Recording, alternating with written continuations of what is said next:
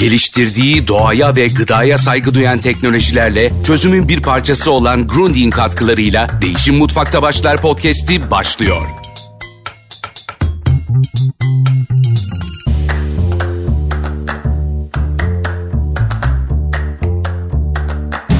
Merhaba, ben Elif Ergu. Değişim Mutfakta Başlar serisine devam ediyoruz. Grundig ve Mutfak Sanatları Akademisi ile başladığımız bu seride bugün gıda israfını konuşacağız. Ve iki konuğum var. Cemre e, aslında hepinizin tanıdığı bir yemek yazarı Cemre Torun. Aynı zamanda danışman ve Fazla Gıda'nın kurucusu Olcay Silahlı ile konuşacağız. Hem evimizdeki israfı nasıl önleriz hem de restoranlardaki, marketlerdeki israfı nasıl önleriz? Bu konularda kendilerinin görüşlerini alacağım. Merhaba Cemre, merhaba Olcay. Merhabalar. Teşekkürler. Ee, önce Cemre ile başlamak istiyorum. Cemre aslında seni çok uzun zamandan beri takip ediyorum. Ben de işte gazetecilik hayatımda bu yeme içme ile ilgili birçok e, konuda ufkumu açtın. Yazdığın yazılarla ve başlattığın projelerle. E, seni öncelikle tebrik ederim. Çok teşekkürler. E, ve kitabınız çok güzel fotoğraflarıyla, içeriğiyle gerçekten böyle dolu dolu. İçinden e, birçok şeyi de denedim. Harika. E, ilgimi çeken çok e, noktası oldu. Çok teşekkür ediyorum tüm emeklerin için. Ama bugün daha çok böyle yemeklerden değil de gerçekten gezegenimize sahip çıkmak, e, bu iklim krizinin etkilerini önlemek için yapılanların arasında çok önemli gıda israfı ve bir taraftan da baktığımızda maalesef e, dünyada üretilen gıdanın üçte biri çöpe gidiyor. Ee, ve e, neredeyse bir milyara yakın insan da açlık sınırında yaşıyor dünyada. O yüzden de dünyanın en büyük sorunlarından biri evet yoksulluk ve gıda israfı. Bu konuları birlikte konuşacağız. Ben öncelikle birazcık da seni tanıtmak istiyorum. Senin yemekle ilgili yolculuğun, gıda ile ilgili yolculuğun nasıl başladı? Ee, aslında bu benim üçüncü mesleğim. Önce pazarlama okudum üniversitede. Bundan işte yaklaşık 25 sene önce diyeyim. Ve uluslararası markalarda, şirketlerde çalıştım. Stratejik işte daha araştırma bölümlerinde ve insan psikolojisiyle ilgili bir projeye dahil oldum çalıştığım e, şirkette e, ve çok ilgimi çekti. Annem de benim psikologtur. Türkiye'nin ilk psikologlarından hatta. E, öyle bir örnek de varken bir dakika ya ben galiba bir psikolojiye gireceğim dedim ve Klinik psikoloji master'ı için e, yüksek lisansı için Boğaziçi Üniversitesi'ne gittim. Bir uzun sürüyor tabii önce işletme okuyunca üzerine psikoloji okumak. Dört buçuk senede bitirdim e, yüksek lisansımı ve sonra da psikolog olarak çalıştım. Hatta işte anne baba eğitim merkezi gibi bir merkezim de vardı bir süre. Bütün bunları yaparken ama yemeğe karşı inanılmaz bir tutkum var e, ve zaafım var. Bütün seyahatlerimi yemek üzerine yapıyorum. Başucumda yemek kitapları duruyor. Ve hatta bütün arkadaşlarım senin ne işin var burada bir aşçılık okuluna gitsin, gitsene diyorlardı. ee, ama o sıralarda da çok yoktu. MSA bile çok çok yeniydi hatta. Ee, öyle bir imkan bulamadım. Daha sonra e, bir ikinci çocuğumun da doğumuyla yemek yazarı olsam mı dedim. Daha önce psikoloji yazı, yazıları yazıyordum aslında. Ve e, Vogue dergisiyle birlikte yemek yazıları yazmaya başladım. Büyük heyecanla tabii ilk birkaç ay. Sonra baktım tamam her ay olacak bu iş. İşte e, şimdi 10 seneyi aşkın bir süredir yemek yazıları yazıyorum. Ve her yazımda aslında işin psikolojik, sosyolojik, daha kültürel boyutlarını da mutlaka işliyorum. Çünkü tabii ilgi alanım. Ve e, bunun içine de tabii yıllardır da bir sürdürülebilirlik konusu da giriyor. Bu doğru üretim, doğru ürün, topluma etkisi yediklerimizin hepsi bunun içinde ve e, yemeğin arkasındakiler aslında. Yemeğin ötesinde gıdanın ötesindekiler gıda ve ötesi diyeyim buna. E, çok benim için inanılmaz ilginç. Dipsiz kuyu çok güzel söyledin dipsiz kuyu ve geleceğimiz için de çok önemli.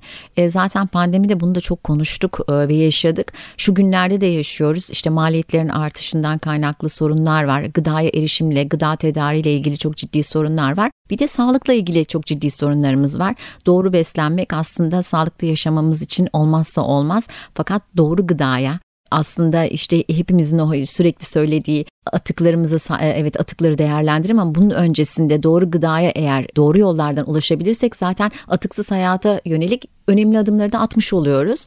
E, ben sana aslında öncelikle şundan e, sormak istiyorum. Kendi hayatımda ben de böyle küçük değişiklikler yapmaya çalışıyorum. Çok zor çünkü bunlarla ilgili adımları atabilmek, doğru gıdaya ulaşmak için yolları bulabilmek. Küçük adımlar atarak değişim. İlk önce de insan kendini değiştiriyor. Ee, sen de iki çocuk annesin. İlk önce herhalde evindeki alışkanlıkları değiştirdin. O attığın küçük adımları bize önce bir anlatabilir misin? Çünkü sonra gerçekten de daha ileriki adımlara da gelmek tabii. istiyorum seninle bu sohbetimizde. Tabii tabii. Yani şimdi şöyle aslında ne kadar e, önemli gıda değil mi? Neyle beslendiğimiz e, bu sağlık açısından da dediğin gibi doğa açısından da ne kadar önemli olduğunu gayet net biliyoruz her yediğimizin aslında bir taraftan doğaya etkisi olduğunu da biliyoruz. Her tüketim, tükettiğimiz her şeyin.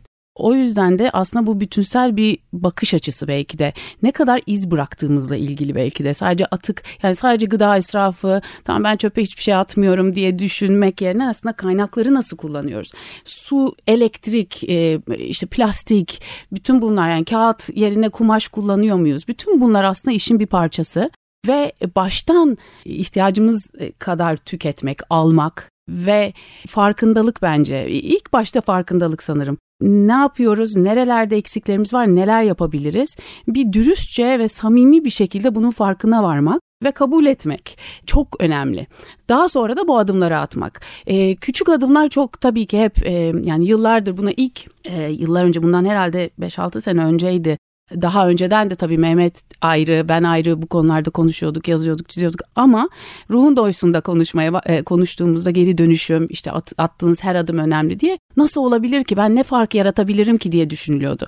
Ama öyle değil. Tabii ki bunu mesela artık rakamlarla da biliyoruz. Ee, işte e, plastik torbalardan biliyoruz değil mi? Evet. Ee, ve e, her attığımız adımın kolektif olarak bakıldığında ne kadar fark yaratabileceğini biliyoruz. O yüzden küçümsememek lazım. Ee, ben evde bir dediğim gibi bir bütünsel bakış açısıyla aslında bir dakika ben ne kadar ihtiyacımız var ve bunu burada bir takım kültürel bariyerler var. Buna mutlaka sonradan değinelim isterim. Ama ne kadar ihtiyacımız var? Tamam o kadar almak, doğru ürün peşinde koşmak. Sadece şöyle söyleyeyim yani paketi de önemli burada. Nasıl bir ambalajda olduğu da önemli. Bütün bunlara dikkat etmek. Ben bu bu ürünü tüketerek ya da bu eylemi yaparak bu yeme eylemi diyeyim ben bunu ne kadar nasıl bir iz bırakıyorum dünyaya? Bunun farkında olmak. Bu yaşamın her alanında geçerli ama konumuz yemek. E, o yüzden e, çok çok önemli. Hani bir takım şöyle e, böyle daha somut örnekler adımlar istersen işte su ısıtıcısını sonuna kadar doldurup aslında tek bir fincanlık çay içmek ne kadar bir e, sarfiyat değil mi düşününce ne gerek var? Ne gerek var e, ama bunu eminim çoğumuz yapıyoruzdur farkın olma, Maalesef. olmadan değil e, mi? Ya da masaya gelen çok pardon önceden ekmekleri kesip sofraya işte misafir var diyelim e, belki de tüketicinin çok daha fazlasını ekmek getirmek mesela ve yarısını orada bayatlamaya mahkum etmek. Bütün bunlar eminim farkında olmadan yaptığımız e, hepimizin şeyler bunları önce farkına varmak çünkü kime sorsan Aa, ben hiçbir şekilde gıda çok dikkatliyimdir der. Restoranlara sorsan çok dikkatliyizdir hiç e, hiç israf yok bizde der. Ama gerçekten bunu e, farkına olmak ve samimi yaklaşmak. Ve sürdürülebilirlik bu, bu dönemde çok moda bir kavram aynı zamanda. Moda veya bir trend olmak gibi bir lüksümüz yok. E, sonuçta hani dünya elden gidiyor gibi bir durum var. O yüzden bunu da bir e, pazarlama taktiği ya da aracı olarak kullanmadan samimi bir şekilde buna sahip çıkmak önemli. Evde de aynı şekilde. Bütün, bütününe bakıp kısaca e, çok güzel e, vurguladın. Bence de çok önemli çünkü e, hep böyle bu dönemde özellikle işte bütün şirketler sürdürülebilirlik raporları açıklıyorlar. Herkes onlardan bahsediyor. Bakıyorsunuz reklam kuşaklarında bile sürdürülebilirlik politikalarını anlatıyor şirketlerin çoğu. Aa bu moda çok trend falan. Evet e, çok duyuyoruz ama bir ilk önce sürdürülebilirliğin ne olduğunu çok iyi anlamamız gerekir ve bunun da geleceğimiz için atılması gereken hatta geç kalınmış adımlar olduğunu da görmek gerekiyor. Maalesef işte e, doğa onardı kendini dedik pandemi sırasında ama aynı zamanda çok evet. da kirlendi Tabii. ve e, hızla da geriye döndük. Bir taraftan da baktığımızda işte şu anda yaşadığımız o enerji sorunlarına falan hepsini kendimiz yani insanlık kendisi yaptı. O yüzden de ne tükettiğimiz çok önemli. Gıda çok daha önemli çünkü geleceğimiz demek tarım e, aynı şekilde. E, şunu sormak istiyorum sana. Evet e, biraz önce çok güzel söyledin. Yani e, aslında atığımız yok gibi geliyor fakat çok atığımız var. Ama atığı en aza indirmekte mümkün. Bunu yapanları ben de çok e, takip etmeye başladım. Kendim de uğraşıyorum bununla ilgili. Hiç kolay bir şey değil ama alışkanlıkları değiştirmekten geçiyor her şey. Biraz önce biraz üstünden geçtin onu açmak istiyorum. Kültürel değerler var evet. Yani o bariyerler var. O bariyerleri nasıl aşacağız? Ve hani e, bunu aşarken evimizde nasıl aşacağız? İş yerinde, davetlerde ve restoranlarda nasıl aşacağız? Hepsinde var aslında çünkü bu değerler. Kesinlikle yani baktığında aslında bir sofrayı donatmak diye bir kavram var değil mi? Yani evet. böyle sonsuz yemeklerle donatıp işte aslında tüketebileceğimizin ihtiyacımız olanın çok çok daha fazlasıyla işte sofra kurmak, yemek yapmak, ikram etmek bu aslında ne için yaşadığımızı da gösteriyor. Sonuçta e, başkaları için, o gösteriş için e, bunlar var arkasında e, ve gerçekten ihtiyaç var mı ve gerçek nasıl diyeyim bunun artık bir görgüsüzlük bu, bu olduğunu böyle bayağı üstünde duraraktan e, nasıl sokağa çöp atan birine bunu nasıl yaparsın bu medeniyetsizliktir diyebiliyoruz veya arabadan dışarı e, pet şişe atan biri mesela kabul edilir gibi bir şey değil bizim için. Aynı şekilde ihtiyacından fazla yemek sipariş etmek de ya da plastik kullanımı, tek kullanımlık plastik kullanımı. E, bunların ilk başta aslında e, bu fazlalık, fazla zenginlik, bolluk konularının arkasındaki kültürel olaya bir bakmak lazım.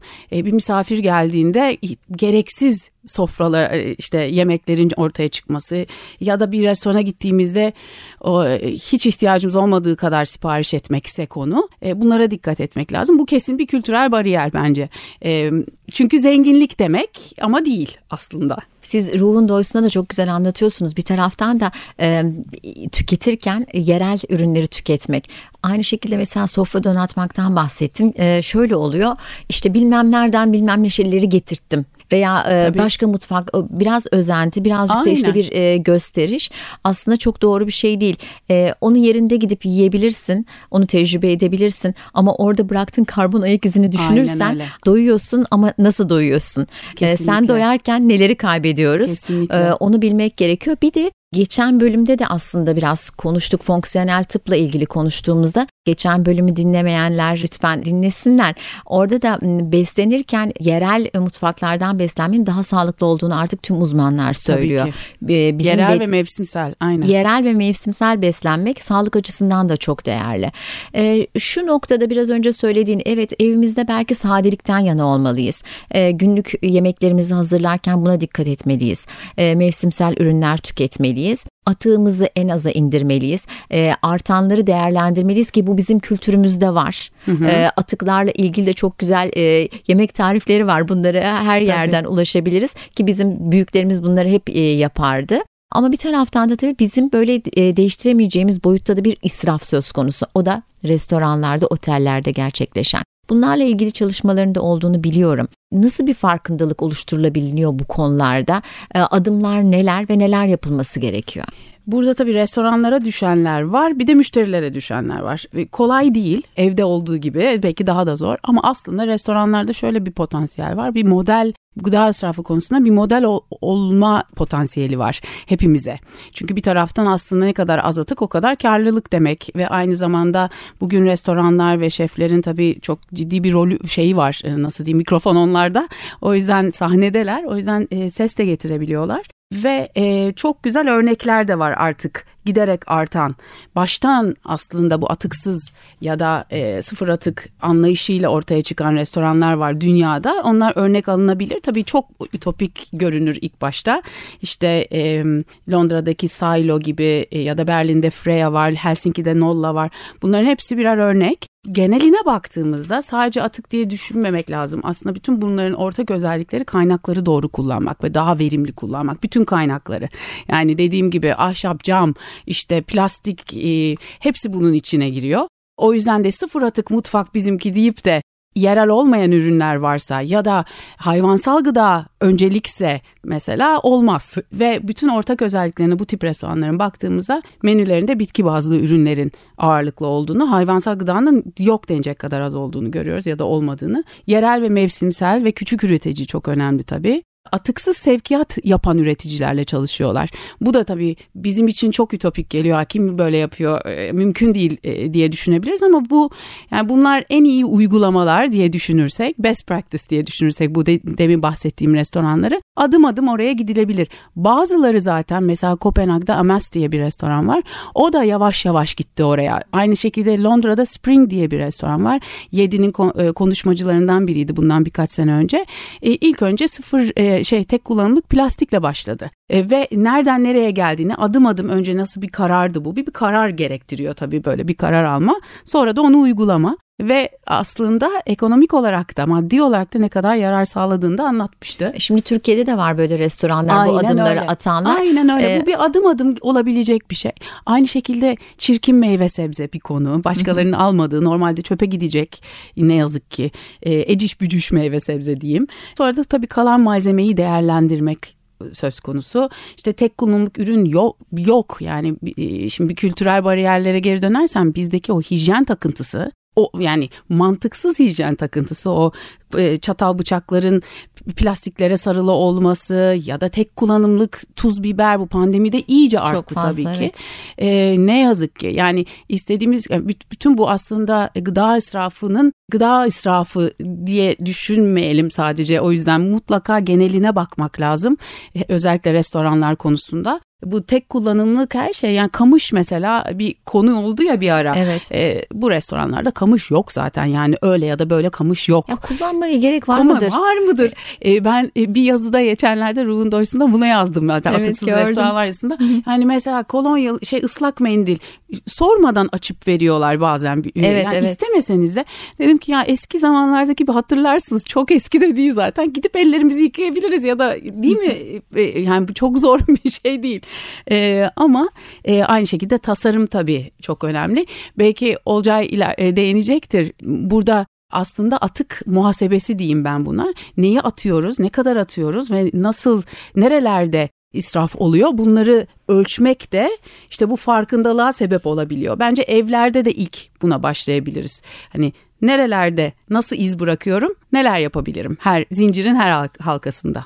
Tabii bu bilinçlenmek gerekiyor bu konuda. Bilinçli tüketime e, aslında hep ne kadar anlatsak e, o kadar değerli. Bir taraftan da tabii belediyelere de düşen sorumluluklar Aynen. var. E, çünkü evlerde e, ben de biliyorum birçok insan işte camı ayırıp e, topluyor, çöpünü ayırıyor, işte plastiği ayrı. Fakat gidip atacak yer bulamıyor. E, her yerde bunlar e, çok mümkün değil ve aslında yeni ayrı ayrı toplayıp ortak çöpe atılması da çok e, Tabii. saçma oluyor. Bunların çünkü geri dönüşümü mümkün olabiliyor. Bir taraftan da işte bu kompost olayı, toprağa karışması, gıdalardan gelen atıkların bunlar da çok değerli. Çünkü toprağın da buna ihtiyacı var. Tarım yapabilmek için buna ihtiyacımız var. E, bunlar konusunda bilinçlenmek tümden bir çalışmayı da gerektiriyor. Bu yüzden de işte belediyelere de işte STK'lara da çok iş düşüyor. Çok ciddi iş düşüyor ve büyük sorumlulukları yani aslında bunu yapmak zorundalar öyle diyeyim. Bu bu hizmeti vermek zorundalar ve e, aslında bizlerin de bunu talep etme hakkımız ve sorumluluğumuz var. Daha doğrusu ve soruşturma nasıl oluyor oluyor mu hani bunun peşine düşmek aslında bizim görevimiz diye düşünüyorum. Restoranlarda müşterilere düşen görevler de var. Tabii baktığında sorumluluklar deyince hani gereksiz fazla sipariş etmemek baştan zaten hep dediğimiz ihtiyacın kadar sipariş etmek. Ne oysa bir ortaya şöyle bir donat bakalım ya da ortaya gelsin yemekler. Biraz daha söyle yok yersin yersin. Ay, yok ben daha fazla yemem. Yediğin kadar değil mi? Çok duyarız o çok, böyle şeyleri. Bizim kültürümüzde Kültürümüz... çok var. Aslında Olcay'la da konuşuruz ama şu, e, şunu da var. Ee, sanıyorum restoranlarda biraz önce senin de söz ettiğin gibi değişim başladı.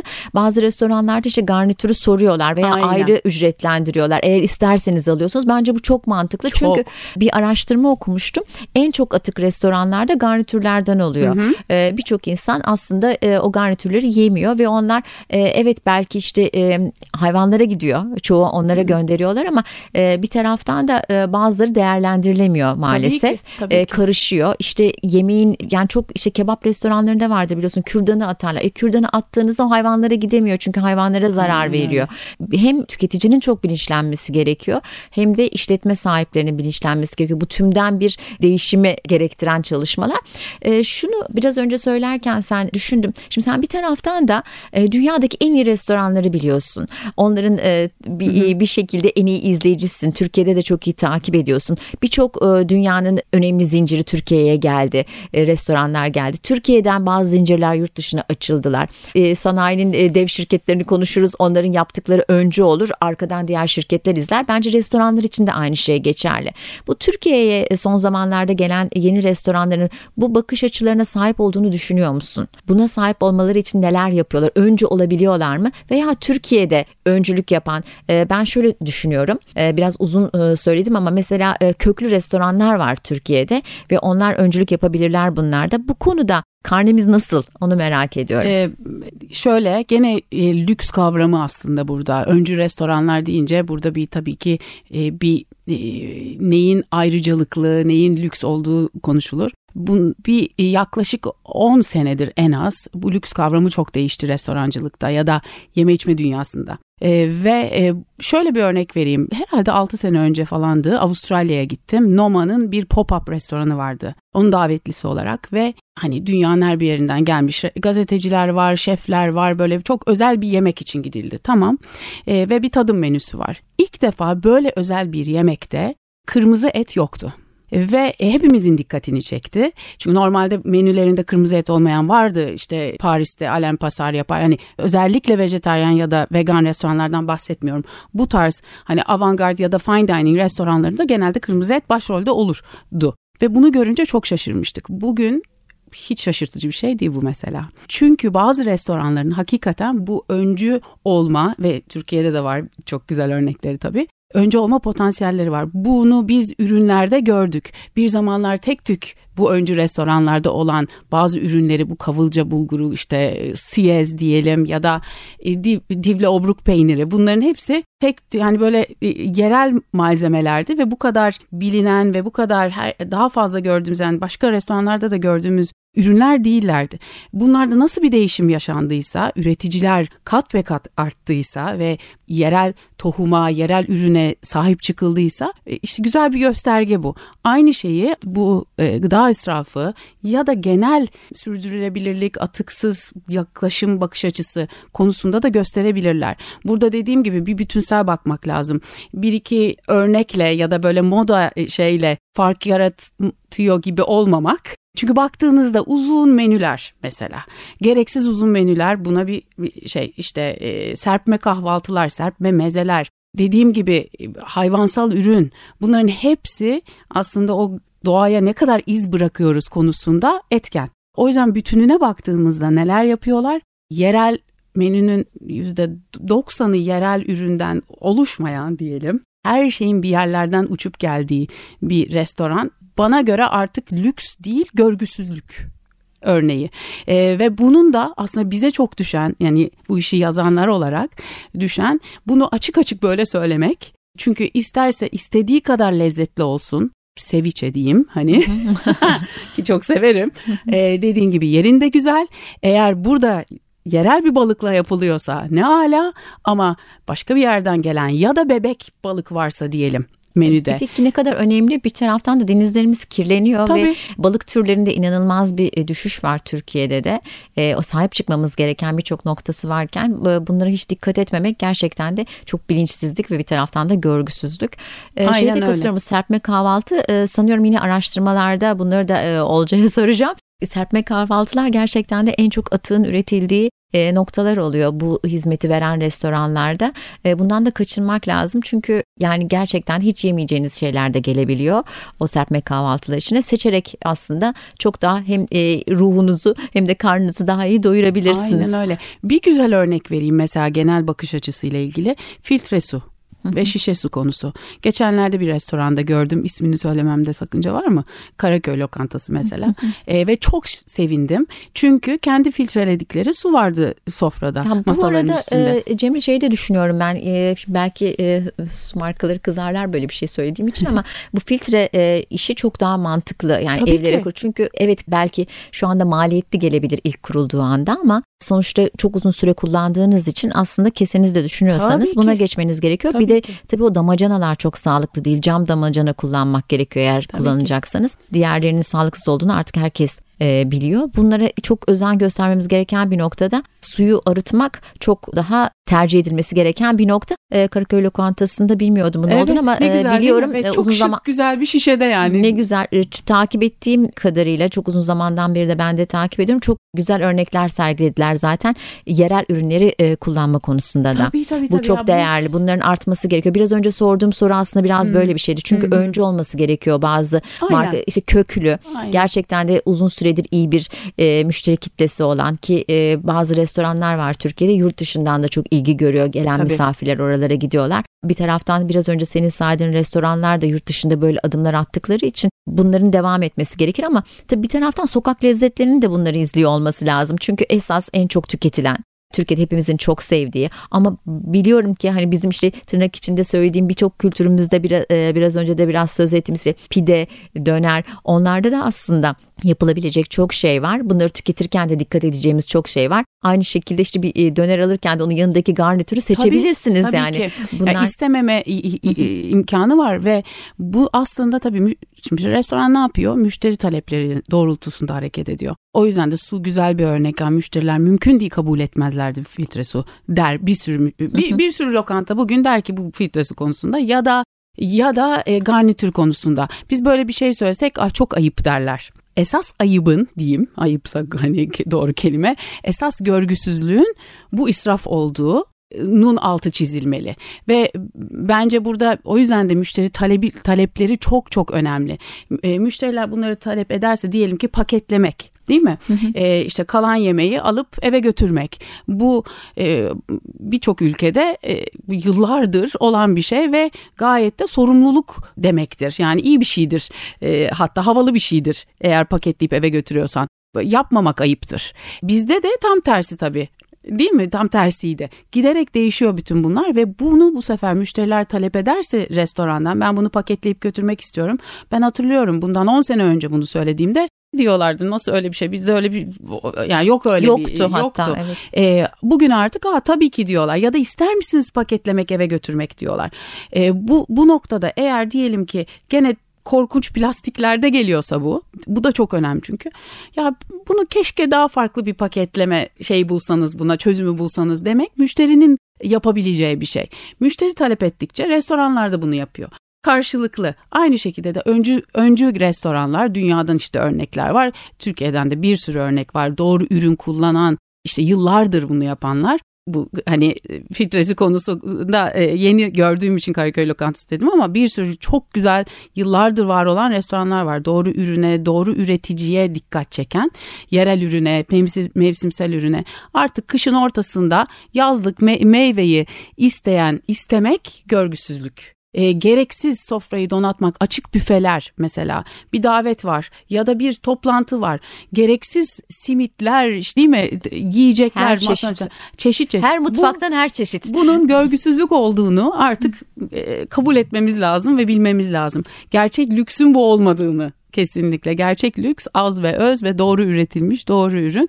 Ee, ne kadar sade o kadar lüks. ne kadar sade o kadar lüks ve bana çok enteresan gelen bana değil yani çok enteresan olan aslında ne kadar önlenebilir bu kadar ekonomik kriz var değil mi? Yani ekonomik sorunlar. Yani tabii şu anda gündem dü- yani dünyada da bu Türkiye'de de bu bu, e, tabii. bu kadar enflasyonla mücadele ettiğimiz bir dönemde yediğimize içtiğimize çok dikkat etmemiz gerekiyor. Çılgınlık ve aslında baktığında e, daha bu işte giderek artacak olan dünya nüfusunu nasıl besleyeceğiz konusu hep var ya. Bunun içinde daha fazla üretim hep düşünülüyor. Bunun yerine tabii gıdanın üçte biri çöpe gidiyorsa eğer e, bu geçenlerde bir e, istatistik gördüm 40 to, e, 40 tonluk 23 milyon kamyon demekmiş e, her sene. Milyonlarca kamyon dolusu yiyecek çöpe gidiyor ya olacak iş değil. Ve çoğu da bu marketlerde şekilsiz ol- olduğu için alınmayan ürünler. Yani Şekilsiz meyveler, sebzeler. için, e, evet. Tabii bir kısmı tüketiciye daha ulaşmadan da e, Aynen kayıp. tabii tarlada kayıp var. Aynen. Türkiye'de özellikle çok yüksek bu. Ee, Bunları e, birazdan yine Olcay'la konuşuruz ama sana da sormak istiyorum. Aslında bunu da e, işletme sahiplerinin, şeflerin önleyebilmesi üretebilme e, şansları var otel sahiplerinin, e, otellerin yeme içme müdürlerinin. Çünkü eğer yerelde yerel üreticileri desteklerlerse yerel üretici de ne kadar üreteceğini ve bunun kim tarafından alınacağını garantisini alırsa ona göre davranıyor. Ki bunun dünyada çok güzel örnekleri Aynen var. Öyle. Türkiye'de tarım geliştirmenin e, yolu da buradan geçiyor. Çünkü şu anda gerçekten müthiş bir çiftçilerde kaybımız var Türkiye'de. Aynen. Her yıl çiftçi sayısı azalıyor. Tabii. Nitelikli çiftçilik e, çok az e, nüfusumuza göre. Bir taraftan da hala artıları var Türkiye'nin gıda tedariği konusunda. Bunu kaybetmemesi lazım. Gelecek nesiller için. Bir taraftan sen de Z kuşağı e, çocuğu annesisin evet. diyeceğim. E, onlar çok farklı bakıyorlar. Mesela bence menülerde neler yazdığını çok dikkatli izliyorlar o restoranların menülerine atıklarını nasıl değerlendirdiğini yazdığını görüyoruz. Hep söylüyoruz ya bu yeni kuşak her konuda yalnızca yeme içmeyle ilgili değil hem deneyimlemeyi çok önemsiyor hem de bu kullandıkları ürünlerin nasıl üretildiği, nereden geldiği ve nasıl tüketildiği ve o, o kullanırken bunların bir toplumsal yararının olup olmadığını da sorgulayan bir kuşak geliyor. Biz bunları daha sonradan öğrendik ama o, bu kuşağı eğer kapabilmek istiyorsa işletmeler, markalar onları da düşünmeleri gerekiyor. Bunu mutlaka kesinlikle, yapmaları lazım. Kesinlikle kesinlikle üstelik hani bu şunun gibi işte her ay aldığımız maaşın üçte birini çöpe atmak nasıl olacak iş değilse. Hele şimdi. Yani hele şimdi. E, bu da böyle bir şey ve e, as ve çok önlenebilir olması bütün bunların hani ve önlenmemesi akıl alır gibi değil. İşte biz de evlerde neler yapabiliriz, restoranlarda neler yapabiliriz bunları adım adım. Bu bir adım adım hakikaten bir farkındalıkla başlıyor. Ondan sonra da adım adım gidilebiliyor. Ama kararlılık gerektiriyor. Peki sana şunu sormak istiyorum. Ee, zamanımızda hafif hafif evet, doluyor evet. ama yani şimdi mesela buradan ayrıldık işte ikimiz de işimize gideceğiz. Ama e, bizi dinleyenler için özellikle de sormak istiyorum.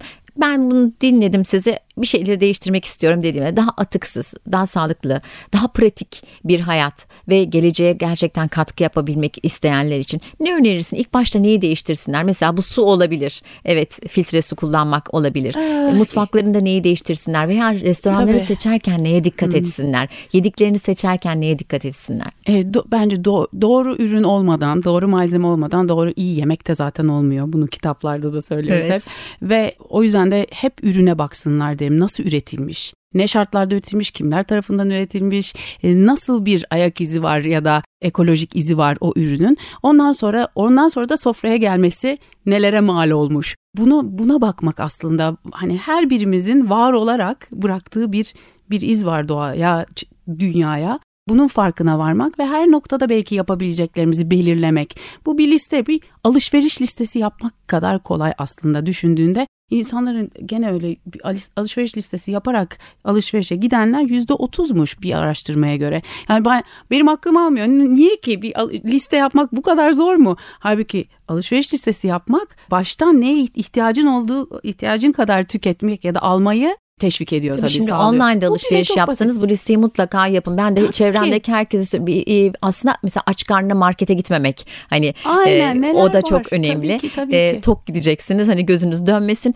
Ailenizin ihtiyaçlarını iyi bileceksiniz ve bir planlamayla yani bir haftalık mı alıyorsunuz, üç günlük mü alıyorsunuz, 15 günlük mü alıyorsunuz bunu bilmeniz lazım. Listenizi ona göre yapmanız gerekiyor. Eğer bunu yapmıyor bir de e, bizde maalesef işte bazı alışkanlıklar var. Çok alalım aman dolapta nasıl olsa bozuluyor zaten zaten bozulmasını e, düşün yani bozulma ihtimali olan şeyleri zaten almayacaksınız. E, sanıyorum e, biraz önce senin söylediklerini e, dinlerken şunu düşündüm başka bir bakış açısı gerekiyor. Yani gıdaya saygı gözlüğünü takmak gerekiyor her adımda. Yani evde, dışarıda, alışverişte, yemek yerken, içerken, belki işte bir davet verirken veya bir davete katıldığımızda o davette eğer çok büyük bir israf varsa bunu söylemek, bunu paylaşmak, Kesinlikle. arkasından dedikodusunu yapmak değil, yüzlerine değil. söylemek. Yani Aynen. bir değişim beklediğimizde. Çünkü tüketiciler bunları duyduklarında aslında işletmeler daha hızlı değişiyorlar. Buna Kesinlikle. daha çok adım atıyorlar. Kesinlikle. Ben inanıyorum ki bundan yani bir süre sonra dönüp bakıp ya hatırlıyor musun musun öyle ne e, sofralar kurulurdu nasıl şimdi 18. yüzyılda ne bileyim Fransız sofralarına baktığında öyle oluyor.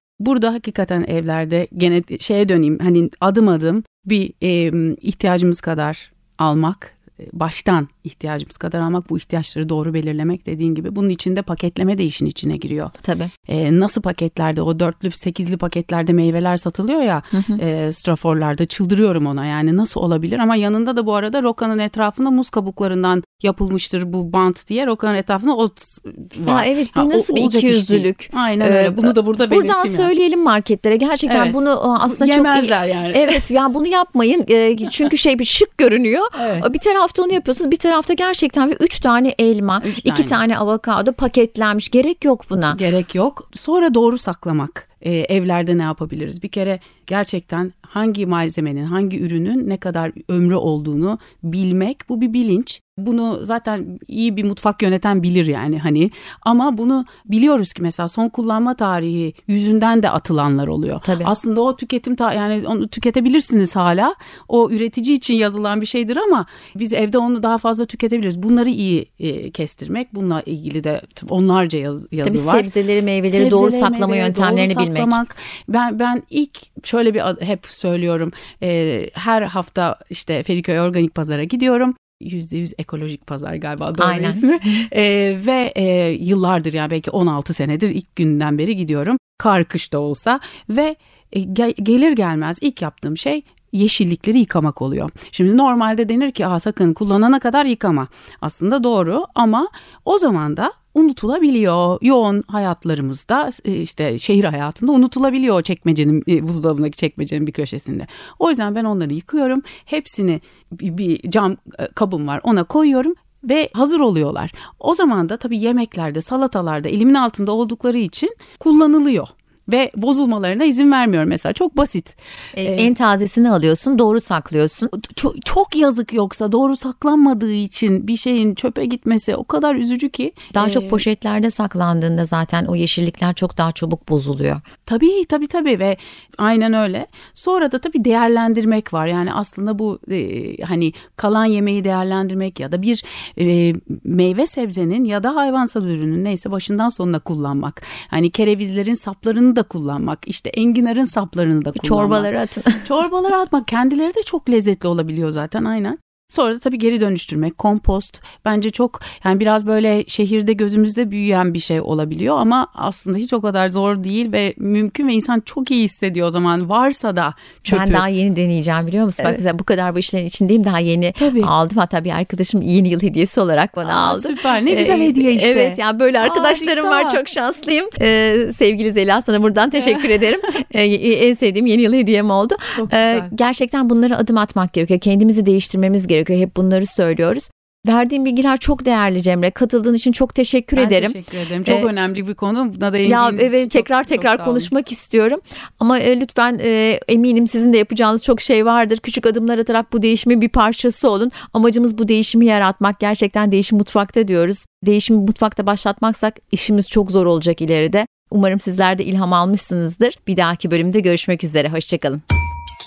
Geliştirdiği doğaya ve gıdaya saygı duyan teknolojilerle çözümün bir parçası olan Grundig katkılarıyla Değişim Mutfakta Başlar podcast'i sona erdi.